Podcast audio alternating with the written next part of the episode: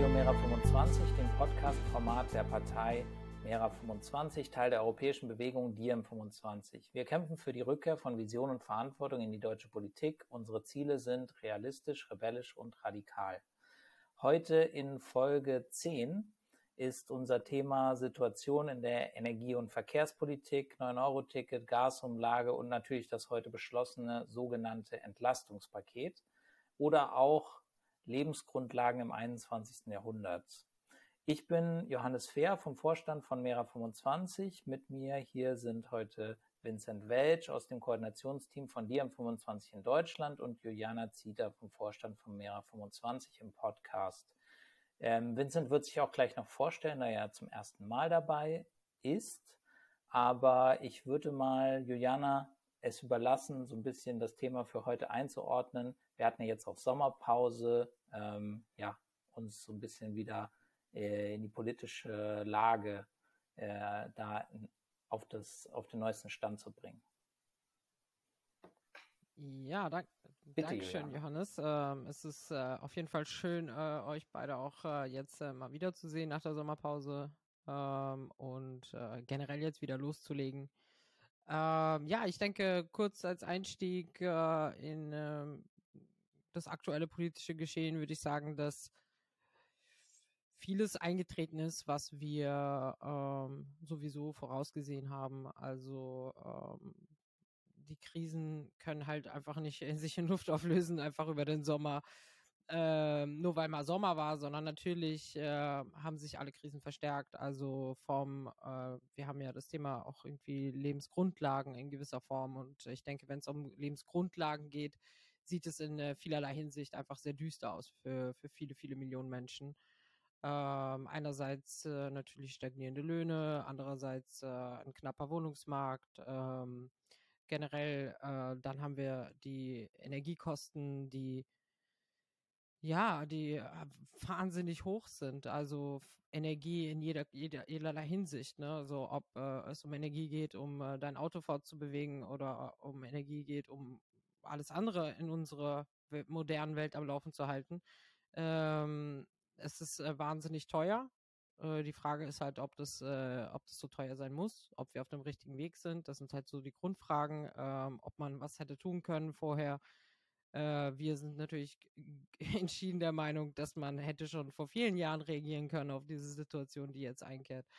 Ähm, ja, andererseits natürlich ähm, haben wir jetzt irgendwie die Wartungsarbeiten in Anführungsstrichen an Nord Stream eins, äh, auch nicht überraschend, dass Russland die Energiezufuhr Richtung äh, Europa kippt, äh, war auch zu erwarten.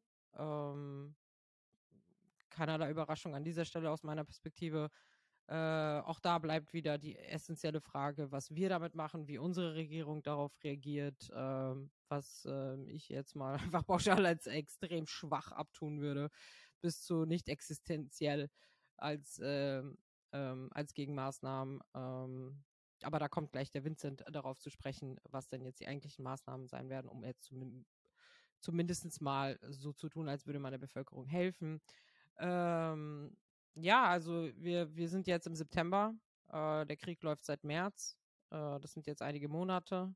Äh, also der Krieg läuft schon seit vielen Jahren, aber der sogenannte äh, jetzt Angriffs-, offensichtliche Angriffskrieg von Russland auf die Ukraine läuft seit März zumindest. Ähm, und ja, ich sehe, ich, de- ich denke, es ist jetzt im Moment überhaupt gar keine Entspannung in Sicht, ähm, von Friedensverhandlungen mal überhaupt nicht erst anzufangen, weil die, glaube ich, sind, sind noch, noch viel weiter weg als alles andere. Ähm, da bleibt halt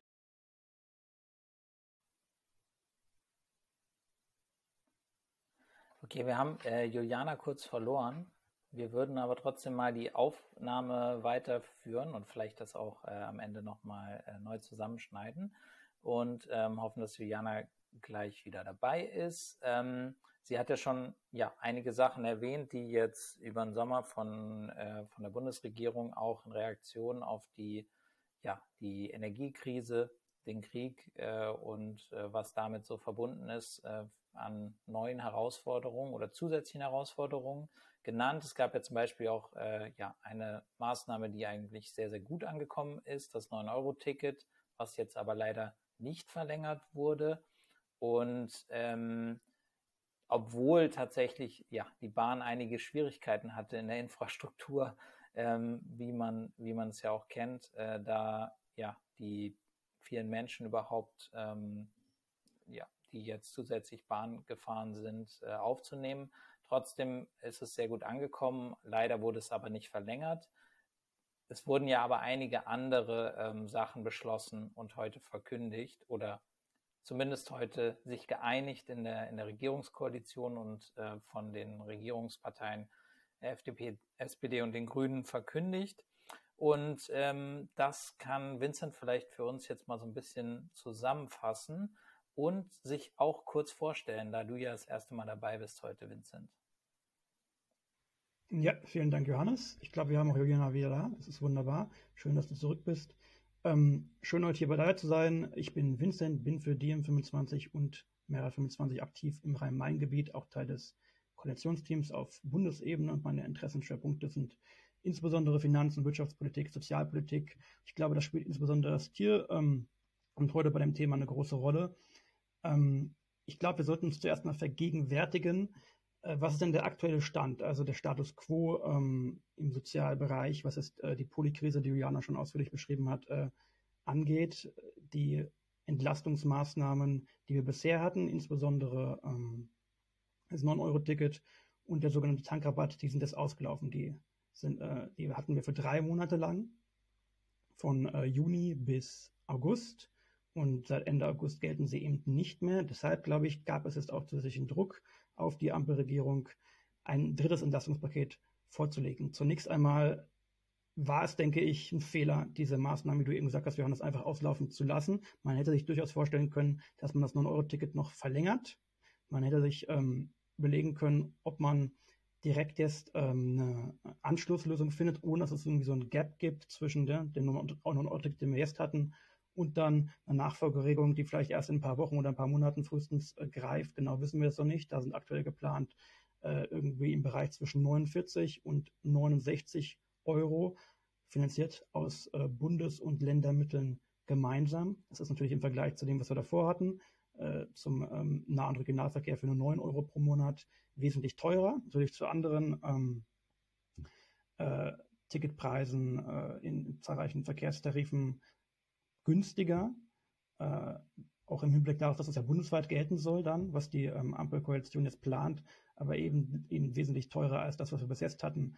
Und der Tankrabatt, ähm, der ist auch ausgelaufen. Das war im Wesentlichen nicht nur eine Subvention für die Autofahrerinnen und Autofahrer, dass die günstiger ähm, tanken könnten, sondern es war eben auch für die Mineralkonzerne eine riesige Subvention, weil man nicht sichergestellt hat, dass äh, die Senkung der Energiesteuer auf Kraftstoffe, äh, so wurde ja quasi dieser Tankrabatt umgesetzt, dass die eins zu eins an die Kundinnen und Kunden weitergegeben wurde. Das war also der wesentliche Fehler. Das war handwerklich schlecht, aber darauf wollte niemand wirklich gucken. Jetzt ist das auch weg. Man, man sieht auch wieder, die, die Spritpreise sind gestiegen.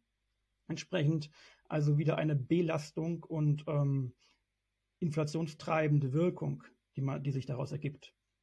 Deshalb hat es also die Bundesregierung drittes Entlastungspaket angekündigt. Und was gibt es da drin? Nun ja, also einige Sachen, die durchaus nicht schlecht sind, meiner Meinung nach. Wir haben äh, eine Anpassung und, und leichte Erhöhung von Dingen wie Kindergeld, Wohngeld. Wir haben wieder ähm, Energiepauschalen, also Einmalzahlungen, diesmal nicht nur für ähm, Arbeitnehmerinnen und Arbeitnehmer, sondern auch für Rentnerinnen und Rentner, ausgezahlt über die ähm, gesetzliche Rentenversicherung.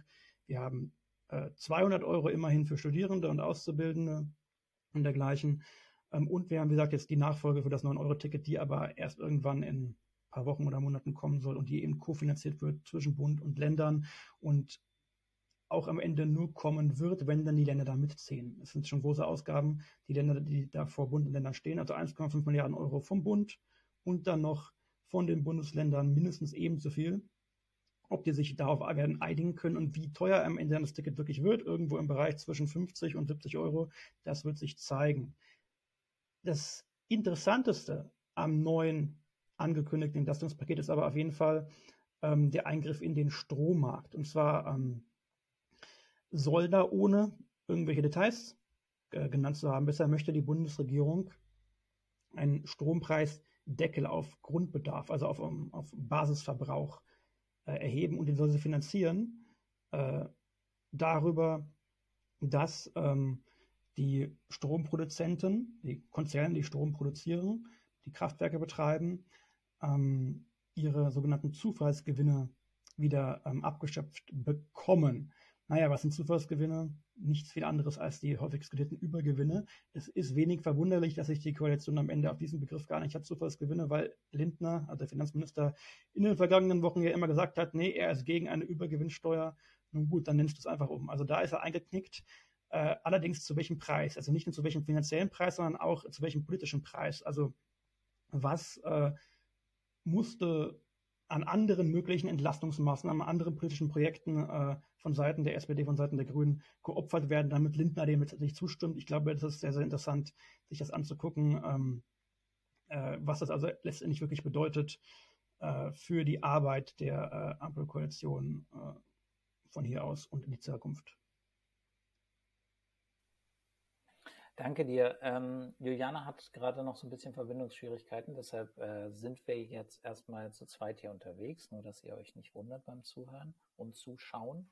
Ja, ähm, ich glaube, man kann das irgendwie so zusammenfassen, es werden einzelne Maßnahmen gemacht, es gibt kleinere ähm, Entlastungen dann für Äh, auch begrenzte Zeit bei ja bei den Studierenden und den Rentnern, so wie ich das verstanden habe. Ähm, und es wird jetzt irgendwie versucht, eine Nachfolge ähm, zu finden für ein sehr erfolgreiches äh, Ticket oder Projekt, neun Euro Ticket von der Bundesregierung, ähm, wo es ja so ein bisschen offen ist. Ich glaube auch bei der Übergewinnsteuer oder bei dieser Abschöpfung von sogenannten äh, Zufallsgewinnen ist natürlich noch total offen, ähm, wann das dann kommen kann, in, äh, inwiefern äh, das genau, wie das genau umgesetzt werden soll und so.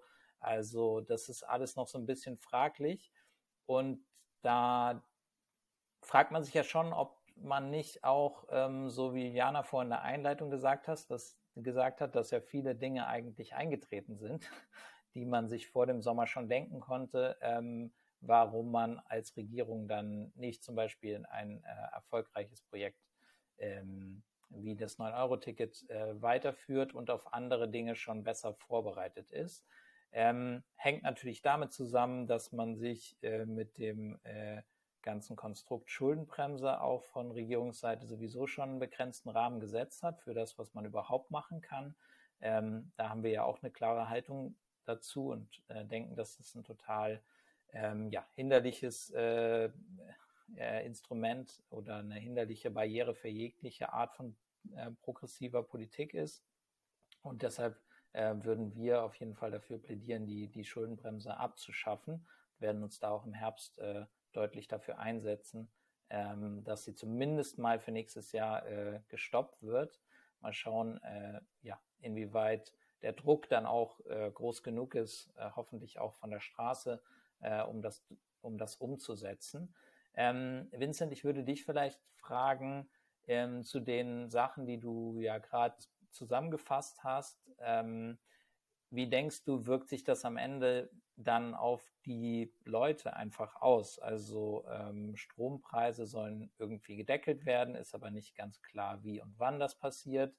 Die Gasumlage scheint jetzt nicht zum Tisch, vom Tisch zu sein, also diese Umlage, wo die Verbraucherinnen und Verbraucher dann ähm, mit sozusagen noch höheren Preisen belastet werden, um äh, Gaskonzerne zu retten. Ähm, das heißt ja, es gibt zwar da so ein paar Ausgleiche, ähm, auch für bestimmte Gruppen, aber äh, die Preise werden ja trotzdem deutlich steigen und deutliche Kosten auf alle zukommen, oder? Ja, die einzige Maßnahme, die direkt inflationshemmende Wirkung hat, ist dann wirklich dieser Strompreisdeckel, wenn er dann kommt. Und die Frage ist auch natürlich, in welcher Höhe, in welcher Form.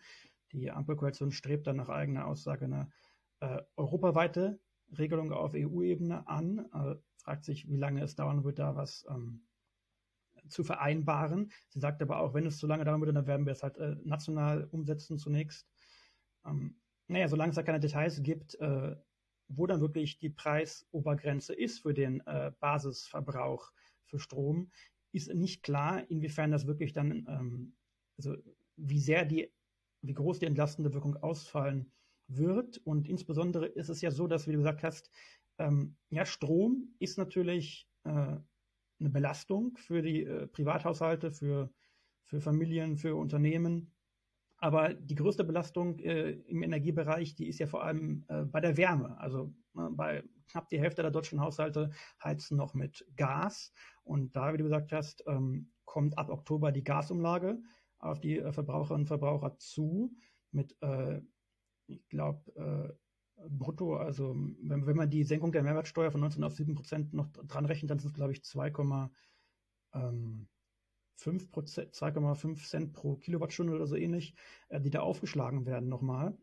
Also diese Mehrwertsteuersenkung auf äh, Gas insgesamt, die fängt das zwar ein bisschen auf, aber gleicht es, ähm, äh, in den meisten Fällen wird das das nicht vollkommen ausgleichen. Also auf jeden Fall wird auch, ähm, werden, werden die Nebenkostenvorauszahlungen für Haushalte ähm, steigen und am Ende des Jahres dann die, äh, die äh, Nebenkostenabrechnungen für viele Haushalte dann um, um, um ein paar hundert Euro mindestens höher ausfallen, als es im Durchschnitt der letzten Jahre der Fall war. Entsprechend gibt es hier ganz klar noch Handlungsbedarf und ähm, es ist ja auch irgendwie ziemlich bezeichnend, dass die Ampelkoalition sich am Ende auf eine solche marktbasierte Lösung, kann man sagen, äh, geeinigt hat, ähm, was äh, den äh, Energiemarkt, was, was Gas betrifft, weil man muss dann natürlich verständlicherweise Konzerne wie Uniper und dergleichen retten, weil die einfach ähm, äh, ein Schlüsselelement sind in der ähm, deutschen Gasversorgung, in der ähm, Energieinfrastruktur. Aber man hätte das natürlich auch über andere Wege machen können. Also der Bund ist jetzt schon mit dreißig Prozent äh, Eigenkapital bei Uniper eingestiegen. Ich frage mich immer, warum ähm, steigst du nicht mit fünfzig Prozent plus eins da ein oder sogar bis zu hundert Prozent? Also warum vergesellschaftst du das Teil nicht einfach vollkommen? Da hätte man sich einigen müssen mit Fortum, dem, ähm, dem finnischen Unternehmen. Das aber wiederum, das nämlich der, ähm, der, der Mutterkonzern von Uniper ist, aber die wiederum werden zu über die Hälfte vom Schwede, nein, vom, vom finnischen Staat kontrolliert. Also wie wäre es mit ein bisschen äh, europäischer transnationaler Kooperation mal unter äh, fortschrittlichen äh, Mittel-Links-Regierungen? In Finnland haben wir auch eine sozialdemokratische Regierung. Und um da mal zu überlegen, wie können wir eigentlich den äh, europäischen äh, Energie, äh, Energiemarkt ein bisschen mehr vereinheitlichen und ein bisschen mehr äh, in öffentliche Hände bringen, um dann eben auch diese ähm, Preiserhöhungen, die jetzt auf die Kunden und Kunden zukommen, abzufangen. Aber nein, dafür hat man sich nicht entschieden. Man hat selber gesagt, okay, wir wälzen dann ähm, die gestiegenen Einkaufspreise für Gas von diesen äh, äh, Energieversorgern auf die Verbraucherinnen und Verbraucher ab, sodass die am Ende über eine Umlage ähm, mehr bezahlen müssen. Das würde ja als, als solidarische Maßnahme von Habeck und von anderen beschrieben. Äh, ja gut, jetzt müssen am Ende die ähm, Gasverbraucherinnen äh, und Verbraucher solidarisch mit den Konzernen sein, damit die nicht pleite gehen, verstehe ich nicht ganz. Mein Gott, verstaatliche das Ganze einfach, einige dich mit, äh, mit Fortum, mit der finnischen Regierung und dann wäre da schon ein wesentliches Problem gelöst und hätte man diese Gasumlage auch überhaupt nicht einführen müssen. Ja, ähm, man kann sich ja auch durchaus äh, fragen, inwieweit das wirklich Mitte-Links-Regierungen sind, ne? Die ist ja die Formulierung, die du gerade gemacht hast, wenn so etwas wie ähm, ja die Marktlogik und dass das äh, so gut für uns alle ist, dass wir ähm, Energie und so ein, ja, einfach eine, eine Energie ist ja ein, etwas, was uns grundsätzlich als äh, Menschen, dass wir so organisieren sollten, dass das für alle gerecht zur Verfügung steht. Ähm, das über den Markt zu organisieren, ist ja grundsätzlich eine fragliche Sache, die wir auf jeden Fall gerne äh, anders organisieren würden und das in Frage stellen. In, das ist aber ja noch nicht mal irgendwie in der Diskussion. Also das äh, hört man weder in den Medien, in den, sage ich mal, jetzt äh, ja, eher zentristischen, ähm, äh, politisch eingestellten Medien, noch in den Parteien, äh, jetzt in den Regierungsparteien.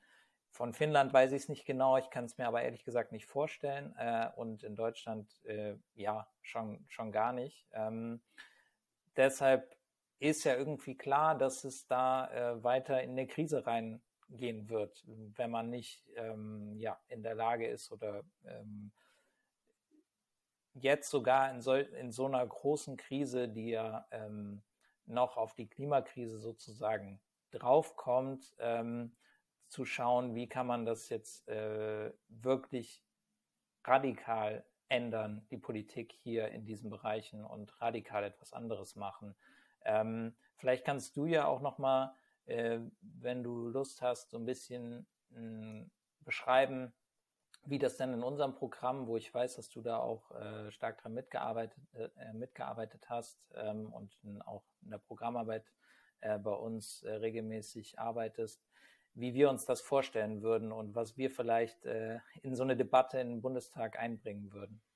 Ja klar, gerne. Also da du es ansprichst, genau, also die Art und Weise, wie die Ampelkoalition das angeht, ist eben genau nicht die Art und Weise, wie äh, es aus unserer Sicht ähm, angegangen werden sollte, die Antwort auf diese Polykrise aus ähm, Energiekrise, Klimakrise, ähm, Krieg in der Ukraine, äh, Gesundheitsnotstand durch die Corona-Pandemie und dergleichen. Ähm, es ist nur so ein Tinkering around the edges, also Inkrementalismus im Grunde, was die Ampelkoalition macht. Man bewegt sich im Rahmen ähm, der vorherrschenden äh, politischen Orthodoxie, also dessen, was als normal und akzeptabel angesehen wird. Aber eigentlich müssen wir mal ähm, darüber hinausdenken. Aber das passiert eben nicht mit den zentristischen Politikerinnen und Politikern, die äh, an der Regierung sind in Deutschland und auch in vielen anderen äh, europäischen Staaten. Du hast eben äh, Klimakrise angesprochen. Beispielsweise das neun-Euro-Ticket ist ja nicht nur ein Erfolg dahingehend, dass es eben die äh, Pendlerinnen und Pendler, die ja auf öffentliche Verkehrsmittel angewiesen waren, enorm entlastet hat, sondern es hat auch eins Komma acht Millionen Tonnen C O zwei eingespart über diese drei Monate hinaus, ähm, äh, quasi, in der es gegolten hat. Und ähm, dass, dass das wieder zurückgenommen wird, ist eben auch in dieser Hinsicht äh, ziemlich reaktionäre, rückschrittliche Politik aus unserer Sicht. Wenn man also wirklich progressiv und fortschrittlich sein möchte, dann muss man, ähm, wie sagt man, out, out of the box thinken, ne? Thinking out, outside of the box, also ähnlich gibt es diese, äh, gibt's diese Formulierung. Ähm, das heißt also, äh, zu überlegen, wo kann man auch von Grund auf ähm, Dinge verändern. Also die, äh, politische Maßnahmen, die das Problem an der Wurzel packen, radikal angehen also. Ähm, da wäre ein möglicher Ansatzpunkt, dass wir uns überlegen, okay, zunächst einmal, äh, ganzheitlich gedacht, äh, wir müssen unser ähm, Geld- und Finanzsystem umbauen.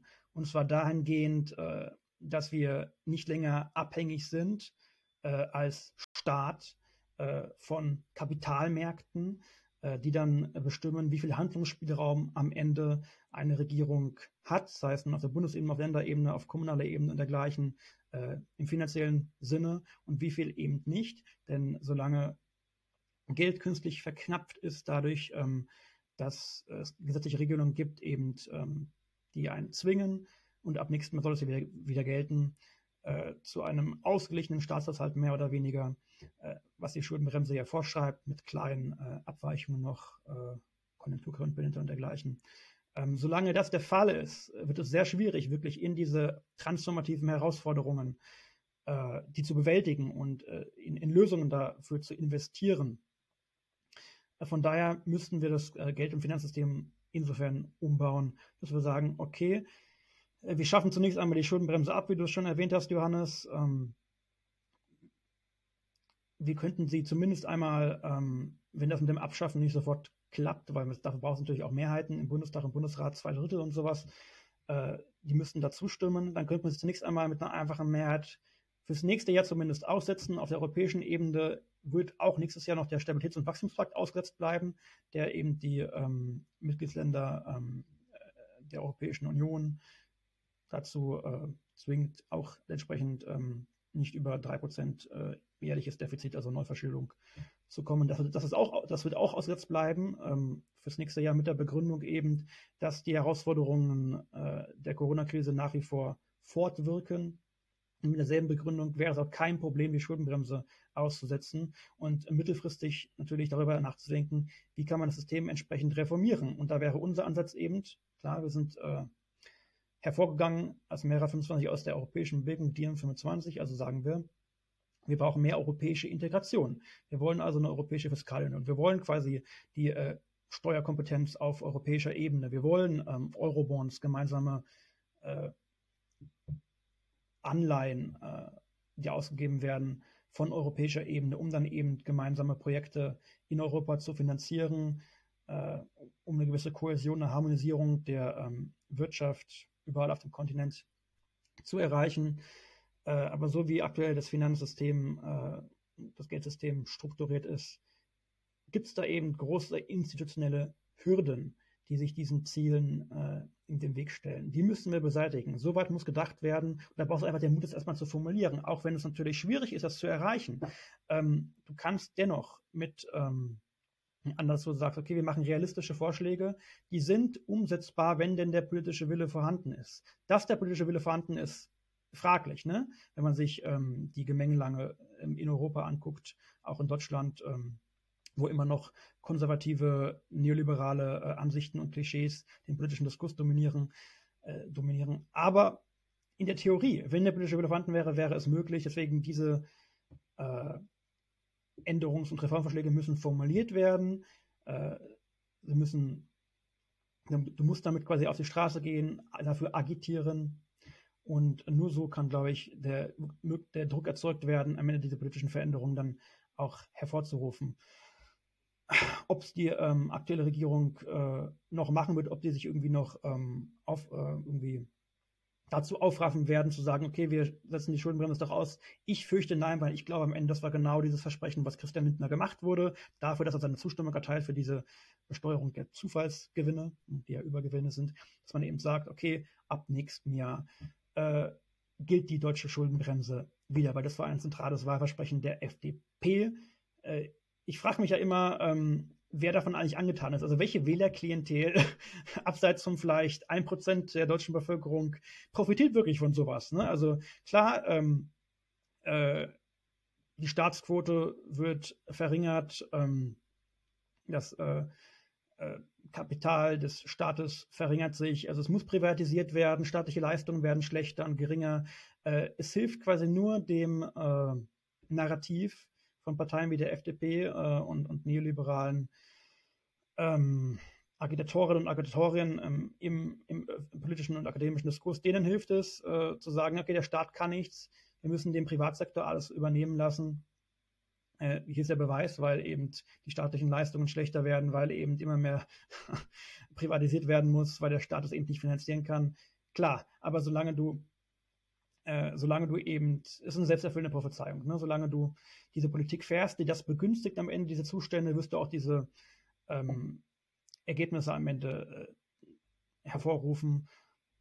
Das ist, glaube ich, ein wesentlicher Ansatzpunkt. Das muss man einfach mal versuchen aufzuzeigen und zu sagen, okay, stopp, es geht auch anders.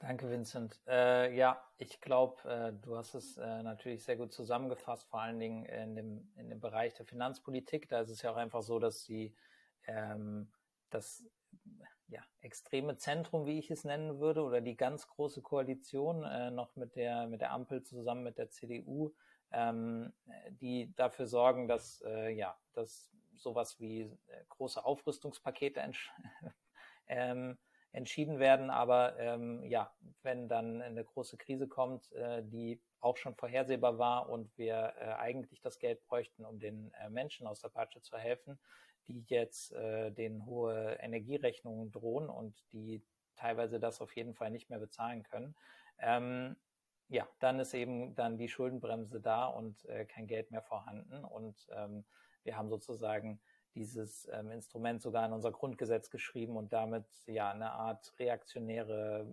Politikgarantie, ähm, was schon sehr, sehr krass ist. Ähm, ich glaube, ergänzend zu dem, was du über das Finanzsystem äh, gesagt hast, kann man äh, auf jeden Fall noch erwähnen, dass wir eben äh, solche Bereiche wie Energie, Wohnen, ähm, also Gesundheit, grundlegende Bereiche eben äh, auf jeden Fall Äh, anders organisieren wollen als über die Marktlogik ähm, und äh, ohne äh, irgendwelche profitgetriebenen Unternehmen, die da ähm, jetzt äh, ja für irgendwelche Aktienbesitzer äh, oder sonst wen dann ähm, ja noch Gewinn aus äh, Pflege, Gesundheit, Wohnen äh, schlagen wollen. Ähm, du hast auch schon erwähnt, dass es jetzt da auf jeden Fall ähm, ja Druck auch von der Straße braucht. Ich glaube, da wird diesen Herbst auch einiges passieren. Ähm, wir waren ja auch schon bei einigen Demonstrationen äh, über den Sommer zugegen, zum Beispiel die Preise runter Demonstrationen in Bremen. Die gibt es mittlerweile auch in Frankfurt und anderen Städten. Ähm, also da äh, ist auf jeden Fall auch jeder, der das hier hört oder sieht, aufgerufen, mal sich umzusehen, was in, den, in der eigenen äh, Stadt oder Kommune los ist, um sich da anzuschließen. Und auch, ja, ich glaube, äh, je größer die Krise im Herbst sein wird, desto mehr Druck brauchen wir von der Straße. Ähm, und es gibt auch eine neue Kampagne, die heißt äh, Hashtag Genug ist genug, ähm, die äh, ja auch sehr gute Forderungen aufstellt und die man sich mal anschauen kann ähm, und die, denke ich, auch äh, ja zu Protesten mobilisieren äh, wird, äh, genauso wie wir das natürlich auch machen werden. Ähm, Juliana ist, glaube ich, wieder bei uns, äh, deshalb könnte ich sie vielleicht zu dem Thema nochmal versuchen einzubinden ähm, und sie fragen, ja, was du so für den Herbst erwartest, ähm, was du denkst, ähm, was passieren wird und was wir machen sollten. Ja, also ich hoffe, dass ich wieder da bin und äh, bleibe, ähm, aber ich glaube, jetzt ist okay. Ähm, ja, also ich meine, ähm, ich habe jetzt ein bisschen was verpasst von dem, was Vincent gesagt hat, weil ich so oft rausgeflogen bin, ähm, ähm, aber auch um anzuknüpfen an dem, was er zuletzt gesagt hat, ähm, von wegen politischer Wille. Ich denke, also die Politik ist die, die eine Hälfte. Also der eine Teil. Und der andere Teil ist halt die Menschen. Und ich denke, es gibt da sehr viele Mythen da draußen, ähm, auch in Bezug auf die Frage, warum wählen eigentlich Leute sowas wie die F D P? Ne, so, obwohl, ne, mit ein bisschen gesunden Menschenverstand ähm, braucht man da ein bisschen hinzuhören und merkt, dass das irgendwie ein soziales rotes Tuch ist. Ähm, aber ich glaube, es gibt halt über Jahrzehnte, und das ist so Nachkriegsgeneration und später auch an die folgenden Generationen weitergegeben in Deutschland, so, ein, so viele Mythen um Geld und den Umgang mit Geld und was sich gehört und was sich nicht gehört. Und da sagst du, Vincent, ja auch oftmals zu Recht irgendwie, dass, dass die Leute immer so dieses Haushaltskonzept von einem Finanzhaushalt zu halten, immer so eins zu eins auf den Staat übertragen und sagen, der Staat müsste sparen und dann irgendwie was für die hohe Kante zurücklegen und so. Ähm, was natürlich alles völliger Unfug ist. Also es ist überhaupt nicht übertragbar in dem Sinne. Das andere ist halt einfach mit der Privatwirtschaft, ist, dass es diesen anderen neoliberalen Mythos gibt, der halb kein Mythos ist, nämlich, dass man sagt, wenn man ansieht, was die Politik fähig zu leisten ist, im Sinne von markttechnisch. Also wenn die Poli- umso mehr Unternehmen die Politik leitet, umso weniger traut man ihr zu, das fruchtbar zu tun. Und wenn man jetzt zum Beispiel in Deutschland die Deutsche Bahn sieht, dann kann man dem auch zustimmen. Weil es ist kein besonders zukunftsorientiertes äh, Unternehmen, was ähm, besonders viel irgendwie auch immer re ähm, investiziert, also ne, immer, wo, wo immer auch wieder Investitionen reinfließen, um sowas auch zukunftsfähig zu machen. Und man setzt halt da auf diese Logik, dass es eher Privatleute gibt, also sagen wir mal sowas wie ein Musk oder sowas, ein Visionär gibt, der dann Geld in die Hand nimmt und der dann irgendwas super richtig macht. Und das traut man, man traut halt eher zu, dass es unter X Y Menschen, achtzig Millionen Bürgern in Deutschland vielleicht zwei, drei gute Privatleute gibt, die eine Vision haben, als dass es einen Staat geben könnte, der einen visionären Plan hat. Und ich glaube, das ist einer dieser großen Mythen, die auch beispielsweise die Leute dazu bewegen, äh, die F D P zu wählen. Weil die F D P klingt immer so unfassbar kompetent, weil sie genau diese Dinge ansprechen. Weil sie sagen, wir brauchen eine marktorientierte, ne, also in dem Sinne halt mit Investitionen verbundene und zukunftsorientierte, profitaufgebaute Denkkultur, wenn wir Dinge angehen wollen. Und ich glaube, zu einem großen Teil gehen viele junge Leute da mit, weil sie, weil sie da das Entrepreneurship in den Staat rein projizieren. Also sprich, wenn der Staat so denken würde wie ein Entrepreneur, dann würden wir ja viel weiter vorankommen. Dass es da jetzt ganz viele Fallen gibt, in die man tappen kann, will ich jetzt mal nur in Klammern dazu sagen. Ähm, aber das Problem halt einfach an diesem Denken ist, ist A, dass erstens so eine Partei wie die F D P halt eben, eben nicht genau das macht. Weil die F D P macht ja genau das Gegenteil von dem, was sie da propagieren, was gut für die Wirtschaft wäre. Das, so gehen sie ja gar nicht ran. Sonst würden sie die Schuldenbremse sofort aussetzen, wenn sie so denken würden wie ein Entrepreneur, sofort Geld in die Hand nehmen, in neue, äh, neue Energie investieren, sowas wie die Bahn wieder aufbauen und sagen, ja, yeah, für die nächsten dreißig Jahre habe ich mich jetzt saniert und jetzt kann es rund gehen und Russland geht mir am A vorbei, ja. Aber das machen sie ja gar nicht. Lindner hat im Sommerinterview original gesagt, dass man ihn irgendwann dafür feiern werde, dass er den Kurs beibehält. Und ich denke mir so, ja, wenn dein Kurs ist, gegen den Eisberg zu fahren, dann weiß ich nicht, wofür man dich fahren, feiern soll in zwanzig Jahren. Aber gut, sei es drum, dass er denkt, dass es der richtige Kurs ist. Das heißt, wir brauchen, glaube ich, einfach eine politische Zäsur an dieser Stelle. Und ich glaube, das wird im Herbst einfach kommen.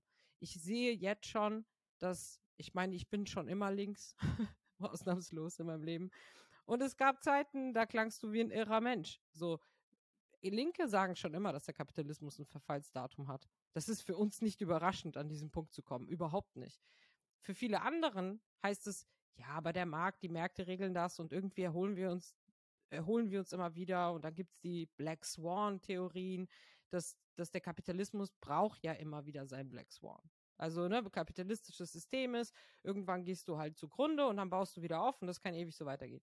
Was halt alles unter die Räder kommt zwischendrin und wie viele Menschen leben, also wirklich Lebenszeit und so weiter, ähm, interessiert die ja nicht. Die interessiert ja eigentlich im Prinzip nur die oberste Profitkultur und ob die erhalten bleibt in dem Sinne.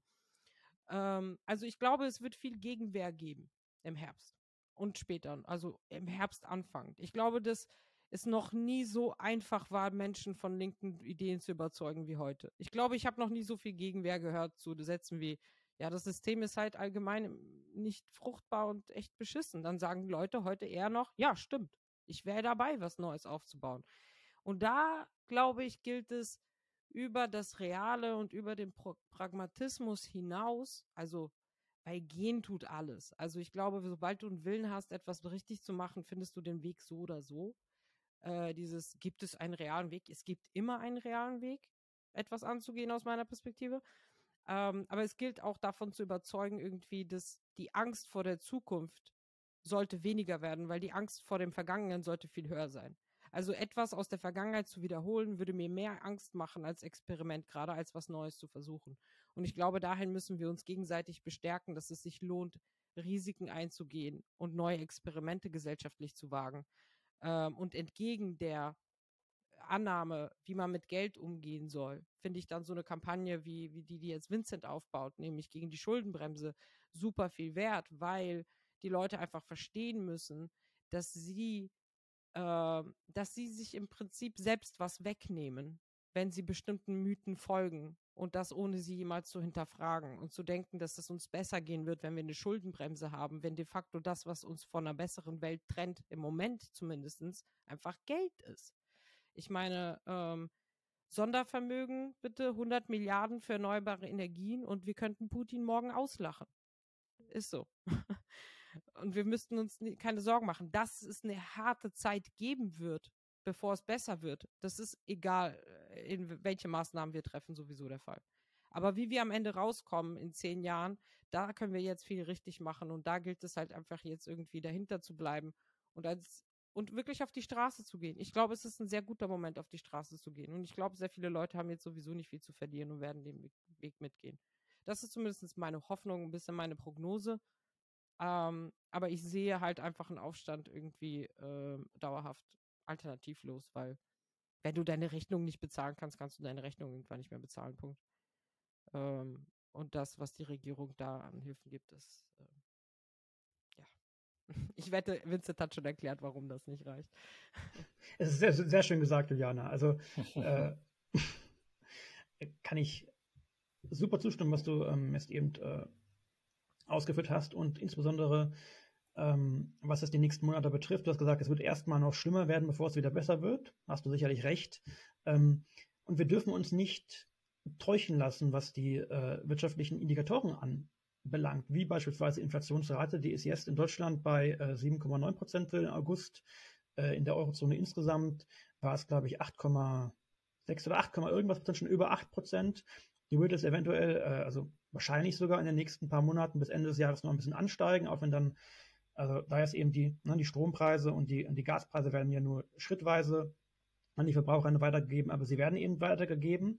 Ähm, Dennoch werden die äh, Inflationsraten, die monatlichen, wieder zurückgehen, noch bevor aber die Preise an sich wirklich zurückgehen. Ne, weil wir muss, man muss bedenken, die äh, Inflationsrate wird immer ähm, für einen Monat im Vergleich zum Vorjahresmonat gemessen. Also wie war eben der Durchschnitt der Preise in diesem statistischen Warenkorb ähm, in diesem Monat im Vergleich zum selben Monat im vorherigen Jahr. Und ähm, da ja der aktuelle Preisanstieg, Inflation sowas, ne, seit ähm, ja, im Grunde schon seit Mitte zweitausendeinundzwanzig begonnen hat, wo es wieder hochgegangen ist nach, nach der Deflation, die quasi im Zuge der ähm, Corona-Pandemie kam, aber dann wirklich erst richtig begonnen hat, irgendwie nach oben zu treiben. Anfang diesen Jahres ähm, wird eben, sobald wir zum Anfang nächsten Jahres kommen, äh, dass dann äh, die Inflationsraten werden dann wahrscheinlich wieder etwas niedriger ausfallen, da sie eben im Vergleich dann zum Frühjahr zweitausendzweiundzwanzig gemessen werden. Das heißt aber nicht, dass die Preise runtergehen. Die Preise werden entsprechend immer noch ein bisschen weiter höher, höher gehen. Die werden nicht so schnell wieder runtergehen. Die werden wahrscheinlich, wenn es da lang, zu langfristigen Anpassungen kommen sollte, was auch Gehälter betrifft und dergleichen, es gibt ja auch gerade großes Gerede um konstatierte Aktionen und dergleichen im Kanzleramt, Tarifverhandlungen, je nachdem, wie sich das ergibt. Und das sollte man natürlich dafür, dafür routen, und quasi die Gewerkschaften anfeuern, dass die da entsprechende Tarifabschlüsse im, in angemessener Höhe erlangen, damit eben die Reallohnverluste nicht zu hoch ausfallen. Äh, idealerweise natürlich, dass es da Real, Realgewinne gibt am Ende, wovon wir das Gegenteil gerade sehen. Aber ähm, die Inflationsraten werden niedriger ausfallen, als es in den vergangenen Monaten war, Anfang des Jahres, Anfang nächsten Jahres. Äh, aber die Preise werden weiterhin höher sein und weiter, noch, noch weiter steigen. Und ähm, wir müssen aufpassen, dass das dann eben ähm, nicht den Druck von den Lohnforderungen der Gewerkschaften nimmt, nicht den Druck äh, für die äh, berechtigten Forderungen nach weiteren Entlastungen an die Regierung.